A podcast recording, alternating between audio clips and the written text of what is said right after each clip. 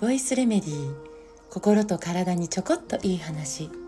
元看護師ホメオパス井上真由美ですまず最初に、えリスナーさんからいただいたご質問にお答えしますえっ、と、ホメオパシーを使ってみたくなりました。で、もうなんだかホメオパスさんとつながれません。何かいいルートがあれば教えてほしいです。とのことでした。で、ご質問くださった方も、えー、試してくださったようではあるんですが、一応コメント欄に日本ホメオパシーセンター本部のえー、ホメオパシー健康相談の受け方の案内というのを添付させていただきますね。そしてまあもしだったら直接この本部この案内に電話番号も書いてあるので、えー、本部に電話をされてお近くで活動中のホメオパスを紹介していただくのも良いかなと思います。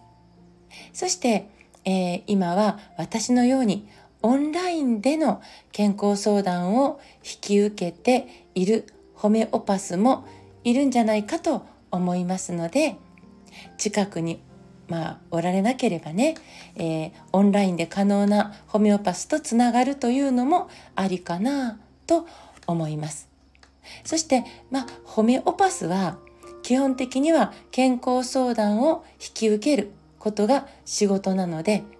まあ、ホメオパシーについてのご質問を随時受け付けられるホメオパスはもしかしたら少ないかもしれないです。えー、ホメオパシーに関連している書籍がかなり増えていますし、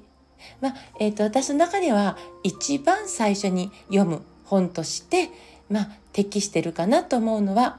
えー、ホメオパシー出版から出ているホメオパシー・イン・ジャパンという本があるんですが、まあ、こんなものだとか、あとまあ YouTube とかね、まあ、内容がちょっと大丈夫と、これはちょっとどうかなっていうものも、まあ、あるのはあるんですけど、でも、えー、YouTube 等の動画、ね、でもホメオパシーについて伝えているものの本数もかなり増えてきているのではないかなと思うので、えー、まずは本や動画などからある程度のホメオパシーについての知識を持った上で、えー、健康相談を受けてみるかどうか判断されるのがいいかな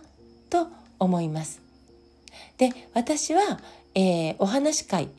でホメオパシーって何？というテーマで2時間半の講義をさせて、えー、いただくいただいているんです。なので、えー、ホメオパシーって何ですか？という質問を受けた時に2時間半いただいてもいいですか？ってお答えしちゃうぐらいやっぱりねえっ、ー、と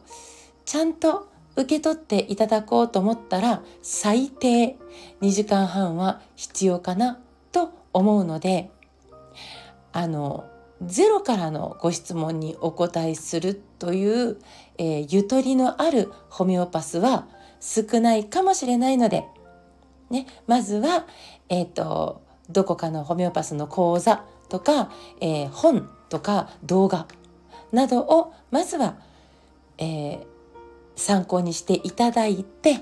そして健康相談を受けていただけたらその時によくわからなかったところをピンポイントで質問していただけるといいんじゃないかなと思います。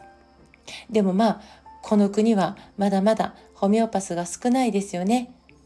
もう個人的にはね歯医者さんの数ほど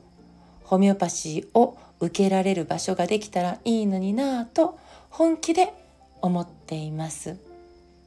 で、もし井上真由美のホメオパシー健康相談をご希望してくださる方がおられましたら、コメント欄に、えー、リットリンクを貼っておりますので、その中のお問い合わせ窓口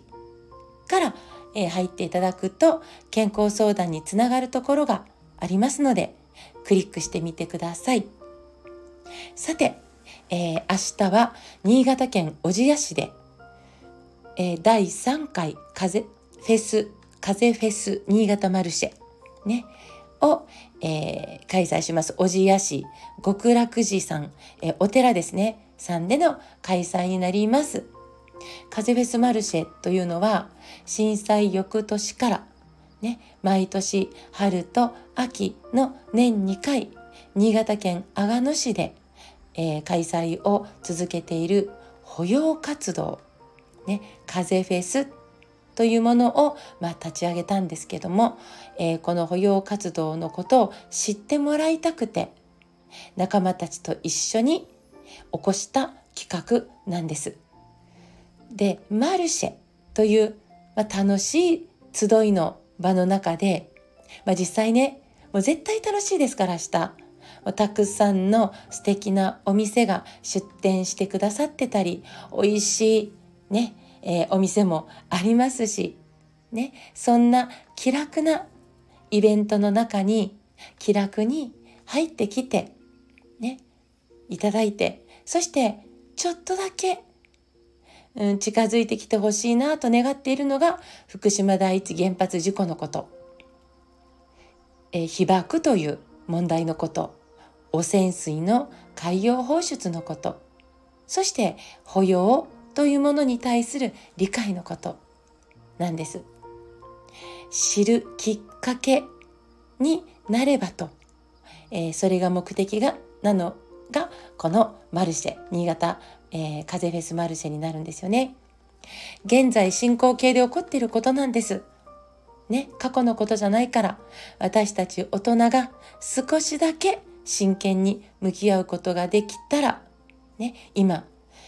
私たちの目の前で目をキラキラさせて、自分たちの未来に疑いなんてものを持たずに、もう今を生き切ってる子供たち、私たちの宝ですね。で、この宝である子供たちに、生きること、生み出すこと、動き出すことにまっすぐでいられる未来を残してあげられるんじゃないかなと思っているんです。だから原発とかね、え汚染水の海洋放出のことなんかもちょっと、えー、こう共有できるような、えー、時間もあったりするんですけどこれって拳を突き上げてとんがるのでもなくもう無理だ最悪だとへこむのでもなくそして私には関係ないわと無視するのでもなく私たちがどんな時も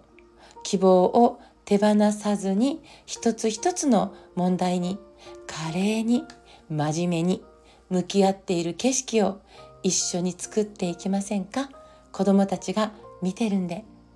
ね、この華麗に真面目にってこの華麗にってねあのおちょくってるわけじゃないです。華麗に真面目に向き合うというこの場合の、えー、華麗に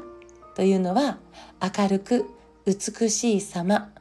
で美しいというのは課題に対しての私たちの立ち居振る舞いと行動と言動のことを込めて使ってみました。ね、明日きっとスペシャルなそして楽しいそして学びのある時間になると思います。スタッフと共に楽しみに皆さんのお越しをお待ちしています。風フェスマルシェのご案内もコメント欄に貼らせていただきますね。今日も最後まで聞いてくださってありがとうございます。また明日お会いしましょう。